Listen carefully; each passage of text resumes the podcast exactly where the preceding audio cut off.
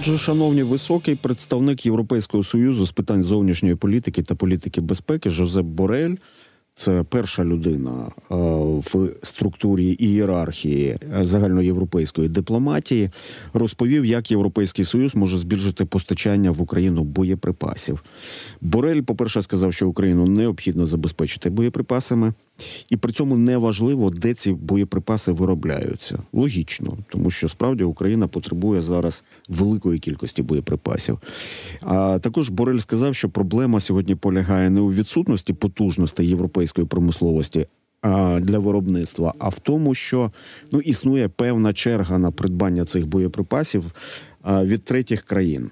На зв'язку з нами зараз Павло Клімкін, дипломат, міністр закордонних справ України в 2014-2019 роках. Пане Павло, вітаю вас в ефірі. Вітаю, пане Дмитро, вітаю ваших глядачів. Радий бути з вами, як завжди. Навзаєм, навзаєм, пане Павле.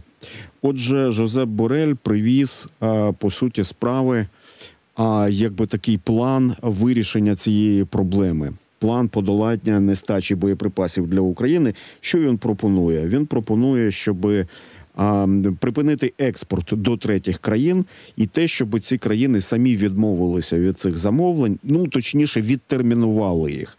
Що першочергово боєприпаси має отримати Україна.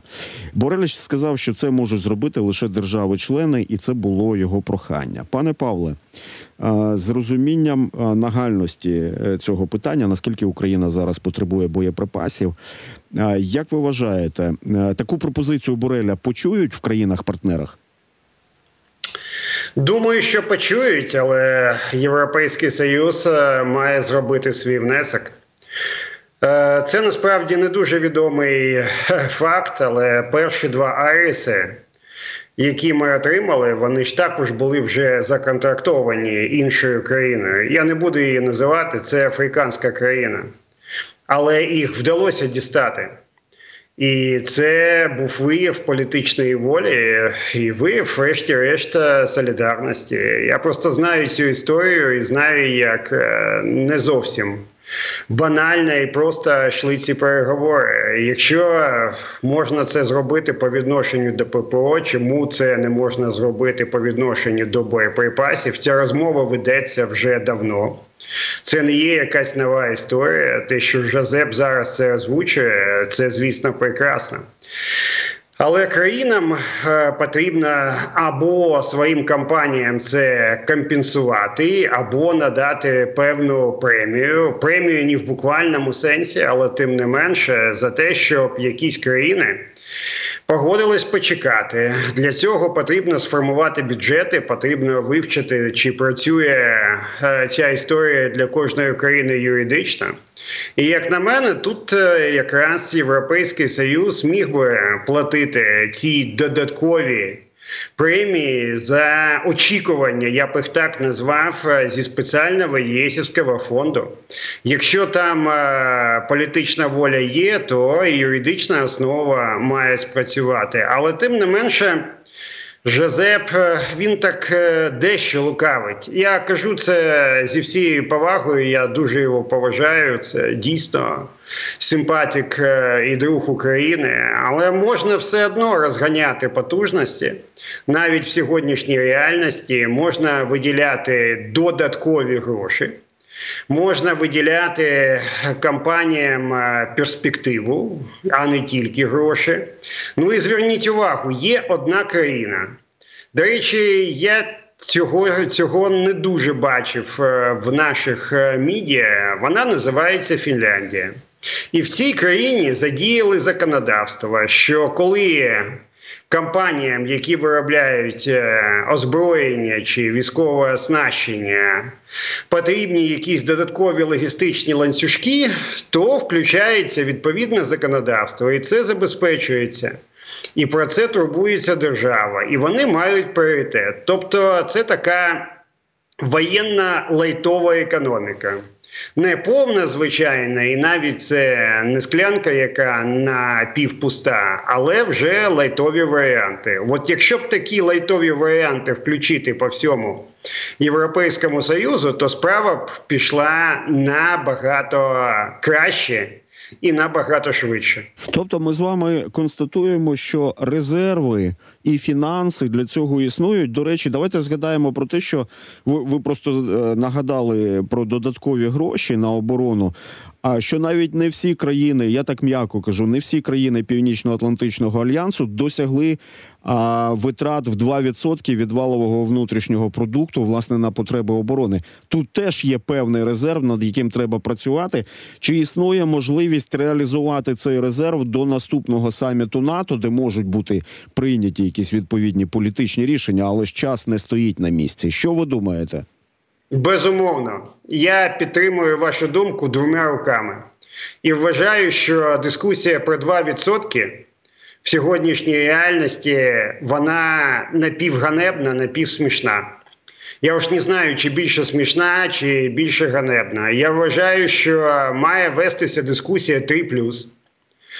В деяких країнах там, в принципі, е, вже ця позиція коливається в районі 3+, наприклад, у тих самих поляків.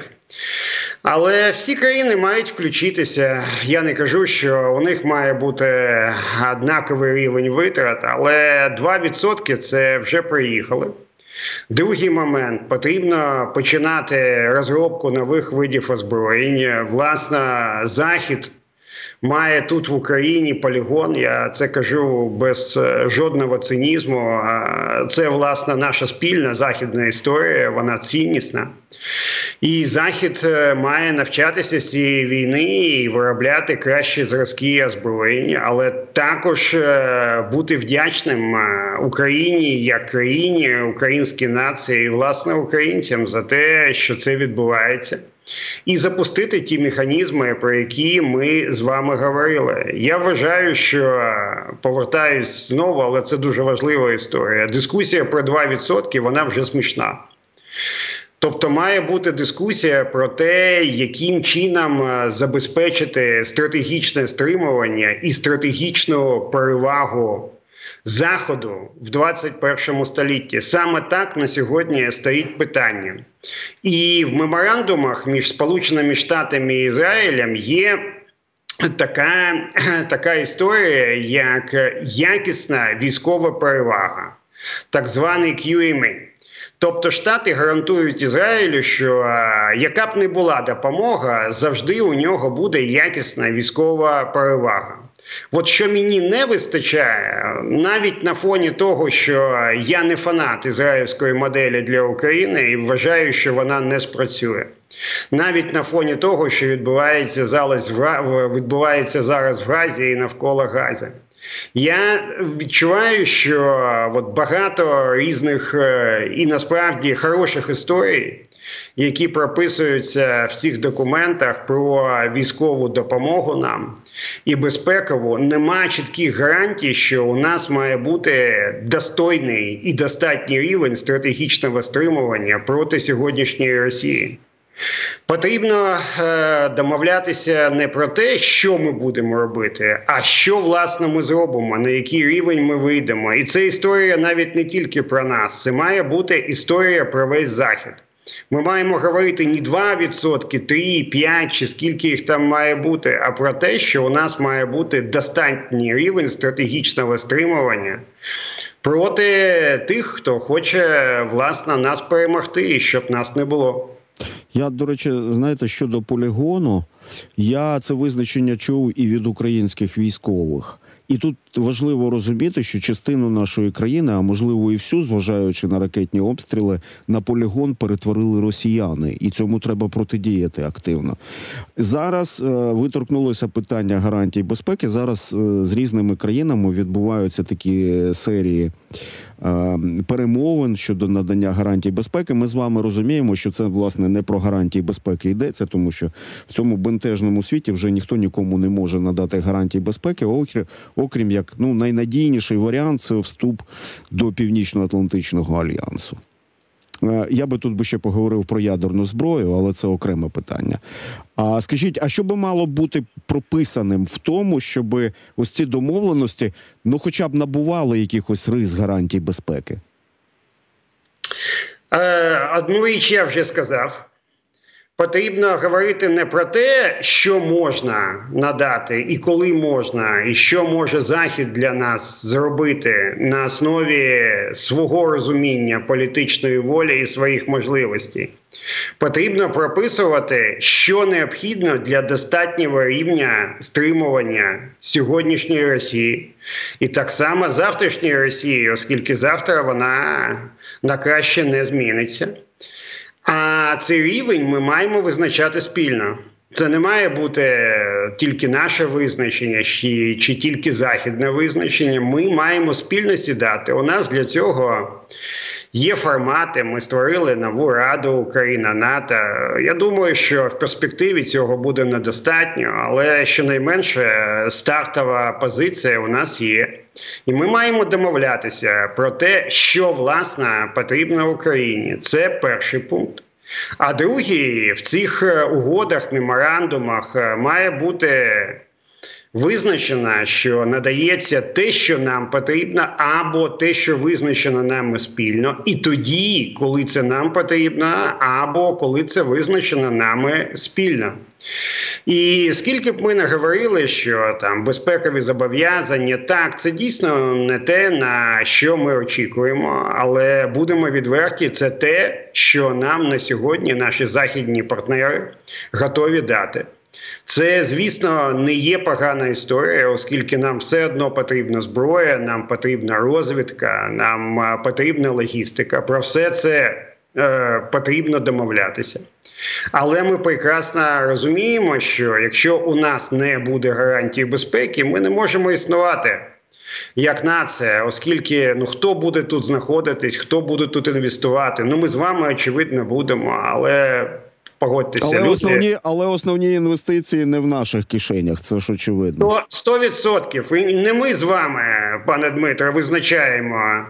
Що і як е, інвестується, і якщо це не буде надійна логіка гарантії безпеки, натівська або перехідна через там двосторонні, багатосторонні системи гарантій, то все одно виникне нова розмова. Виникне нова розмова про ядерну зброю. Ви це згадували. І я не кажу там варто, не варто. Це тема для окремої розмови. Але ця дискусія в суспільстві однозначно виникне.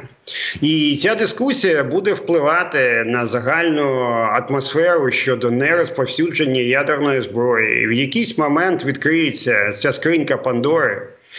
А закрити її буде складно. Пам'ятаєте, як в тих арабських казках е, відкриваєш цю пляшку, джин вилітає, а як його запхнути назад?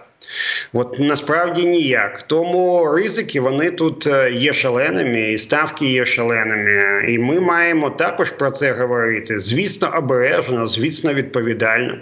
Але тим не менше говорити, оскільки е, ставка, власне, це наше існування, не більше і не менше. Пане Павле, отже, лідер європейської дипломатії Жозеп Борель звернувся по суті справи до наших партнерів, так щоб вони поступилися чергою Україні для отримання боєприпасів. А скажіть, як на наших партнерів діє така аналітика, яка яку періодично і урядом представляють про те, що Росія в якомусь там періоді може напасти і на країни НАТО, так адже таким от першим рефлексом. Цілком може бути те, щоб приберегти зброю і боєприпаси для себе, зважаючи на такі ризики. Безумовно, це одне з міркувань, яке там існує. В 22-му році е, оцінка ризиків була вищою. В багатьох країнах ЄС я розмовляю з багатьма нашими друзями. Зараз вони кажуть, що потенціал Росії недостатній, але ми прекрасно розуміємо, що логіка прийняття рішення в Кремлі вона не будується тільки на суто раціональних е, міркуваннях і на розумінні сучасної війни. Вони ж не просто так піднімають і ядерні ставки. І станом на сьогодні в Європі реально в атаку Росії майже ніхто не вірить. Ну, може, за виключенням деяких е, Балтійських і центральноєвропейських держав. Але це ж історія не про вірю, не вірю. Є така знову казочка. Я там щось сьогодні щось забагато казочок згадую, але тим не менше пам'ятаєте, хто там пасе там е, якихось овечок, а потім е, валає вовки, вовки. В результаті на третій раз ніхто не приходить. Е, ми теж багато що говорили. Багато говорили про безпекові ризики, говорили про північний потік. 2 і були люди, які слухали уважно. Були люди, які посміхалися, начебто розуміючи наші емоції. І тепер припинили свої посмішки. Так що це дуже серйозна історія. Чи нападе Росія на сьогодні на Європейський Союз? Станом на сьогодні скоріше ні, ніж так. Будемо відверті. Чи спробує Росія або хтось, е, хто стоїть за Росією, в якийсь момент е, протестувати статтю 5 е, договору про НАТО? Я вважаю, що такі плани там однозначно є. Чи зроблять вони військовим це шляхом, чи зроблять вони якимось іншим шляхом? Ми не знаємо. Я думаю, що вони розробляють і ті і інші плани. І так само вони будуть е, намагатися зрозуміти, а як власне підняти ставки. Але те, що я чую по Європі, я спостерігаю, що у військових і у тих, хто зараз при посадах, і у тих, хто вже пішов в відставку, але тим не менше має свою частку досвіду. Дуже змінилася риторика. Вони по-іншому розуміють е, загрозу російську, але не тільки можливо російську. Світ е, змінюється швидко. Вони зрозуміли, що е, застосування класичної конвенційної війни, штучного інтелекту, нових технологій може призвести до абсолютно нового потенціалу і нових можливостей для атаки. І вони це розуміють краще, ніж люди, і краще, ніж політики. І я вважаю, що нам би зараз е, дуже, дуже додати. Нашому спілкуванні з військовими, з підслужбами, з людьми, які добре розуміються на наукових питаннях і російських загрозах і викликах. Це не значить, що потрібно там менше говорити з політиками. Звісно, ні. Але військові починають ну не кажу, не скажу прокидатися. Вони напевно вже прокинулись. Але це такий, якщо казати, це ранок. До сніданку ще не дійшли, але рука вже тягнеться до кави. До кави, а треба б до пістолета. Та ну тобто, все ж таки. Все ж ви, ви, ви, ви, ви, ви сказали, пане Дмитре, те, що на що я хотів поставити три крапки, але я вам дуже вдячний, що ви це сказали. Ну та справді період, коли рука тягнулася до кави, мені здається, вже пройшов. А знаєте, от коли ви говорили, я подумав, що в усьому є якась своя, можливо, навіть зловісна логіка. Тому, коли молоді люди гралися в різні шутери, там і військові ігри, вони готувалися до війни нового типу. Ну тобто, ми ми констатуємо, що росіяни цілком ймовірно гратимуться ось цією темою і, і цими іграми щодо нападу на решту цивілізованого світу. Просто до цього треба бути готовими. Скажіть, пане Павле. Від американців останнім часом, ну погодьтеся, нас кидає то в спеку, то в холод. А в Сенаті представили законопроект, в якому міститься допомога Україні там обсягом більше 60 мільярдів доларів. Сьогодні конгресмен республіканець е, Тім Уолберг заявив НВ, це у нас ексклюзивна інформація. Інформація, що будь-які питання по Україні та Ізраїлю не будуть проголосовані доти, доки окремо не вирішиться проблема південного кордону Сполучених Штатів Америки. У мене можливо таке, знаєте, емоційне до вас питання. Як ви думаєте, навіщо американці? Зважаючи на те, скільки вже вкладено сил і ресурсів із українського боку життів в захист України і цивілізації від імперської Росії. Ну, ставлять такий, як би сказати, експеримент над Україною. Виживе вона чи не виживе? Чи росіяни закидають своїми снарядами, ракетами і мінами, чи все ж таки Україна вистоїть? Які у вас думки? А я вам скажу, пане Дмитре, що є американці, і є американці, і є ще американці. Ми дуже часто вдаємо для себе, що існує певна країна, Сполучені Штати. І ця країна має, якщо не консенсус, то більш-менш схожу думку щодо всіх питань, в тому числі щодо України.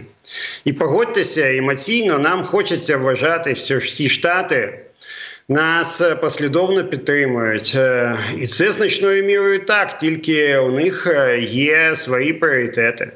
І хтось нас бачить також як важливу тему, але тим не менше дивиться в першу чергу на те, що відбувається всередині, і в цьому він слідує голосам і роздумам, і емоціям своїх виборців. Е, Дуже багато виборців, які живуть е, поза межами великих міст, е, вони взагалі ніколи не слідкують за зовнішньою політикою, не дивляться ніякого телебачення, де й у нас, по-моєму, вже ніхто не дивиться, але там за визначенням. Вони читають свої соціальні мережі і дивляться на те, що відбувається навколо них.